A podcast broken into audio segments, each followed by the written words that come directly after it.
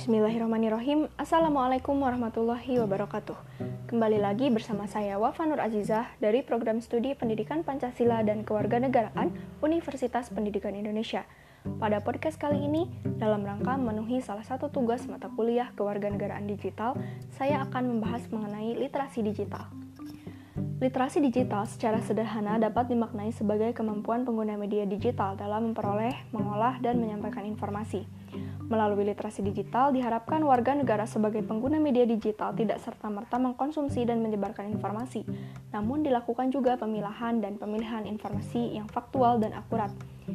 Teori literasi digital menurut Gilster dijelaskan sebagai kemampuan untuk memahami dan menggunakan informasi dari berbagai format, Gilster menjelaskan bahwa konsep literasi bukan hanya mengenai kemampuan untuk membaca saja, melainkan membaca dengan makna dan mengerti. Jadi, Gilster lebih menekankan pada proses berpikir kritis ketika berhadapan dengan media digital daripada kompetensi teknis sebagai keterampilan inti, serta menekankan evaluasi kritis dari apa yang ditemukan melalui media digital daripada keterampilan teknis yang diperlukan untuk mengakses media digital tersebut. Teori literasi digital yang dikemukakan oleh Bell Shaw selanjutnya, terdapat 8 elemen esensial untuk mengembangkan kemampuan literasi digital, yang meliputi kultural, kognitif, konstruktif, komunikatif, percaya diri, kreatif, kritis, dan tanggung jawab.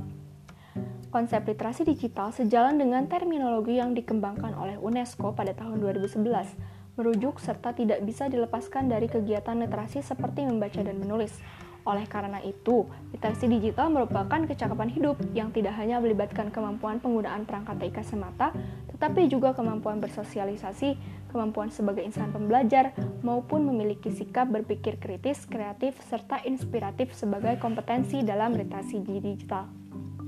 Pada saat ini, ada pihak-pihak tertentu yang telah menyalahgunakan kemampuan literasi digital untuk kegiatan-kegiatan ilegal, seperti human trafficking, pedofilia, pornografi, hingga terorisme.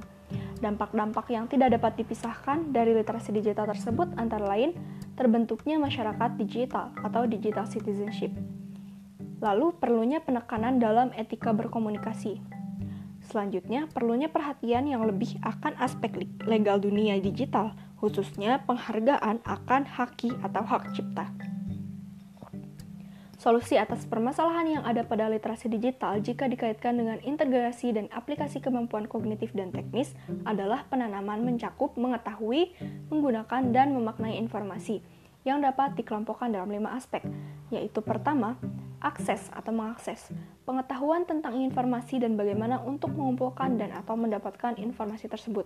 Yang kedua, manage atau mengelola, yakni kemampuan mengelola dan menerapkan skema klasifikasi atau organisasi. Yang ketiga, integrate atau mengintegrasikan, yakni kemampuan melakukan interpretasi dan mendeskripsikan kembali informasi.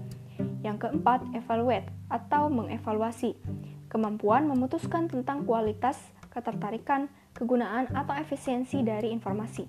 Yang kelima, create atau menciptakan, kemampuan menciptakan informasi baru melalui mengadopsi, menerapkan, mendesain, membuat, atau menulis informasi. Menurut Pradana tahun 2018, terdapat kesinambungan antara status kewargaan digital dengan literasi digital. Karena melalui kewargaan digital atau digital citizenship, pengembangan literasi digital tercipta dan menghasilkan warga negara yang cerdas dan baik yang akan berkontribusi terhadap pembangunan kehidupan berbangsa dan bernegara. Kontribusi warga negara dengan karakteristik yang well-informed, aktif, kritis, care, etis, dan bertanggung jawab, serta harus pandai memilah informasi dengan data dan fakta yang benar dan valid, dapat diajarkan sejak dini melalui persekolahan kepada para peserta didik. Setiap orang akhirnya pun harus dapat menyesuaikan diri dengan memiliki kemampuan standar dalam menghadapi transformasi digital seperti paham teknologi, menjadi fleksibel, kolaborasi dan bekerja sama, dan dalam hal komunikasi menggunakan perangkat teknologi yang ada, di dalam cakupan tersebut, masyarakat memerlukan literasi digital agar tidak hanya cakap menggunakan perangkat, namun juga memiliki norma kesopanan. Sekian yang dapat saya sampaikan mengenai literasi digital. Semoga apa yang saya sampaikan bisa bermanfaat. Wassalamualaikum warahmatullahi wabarakatuh. Salam literasi.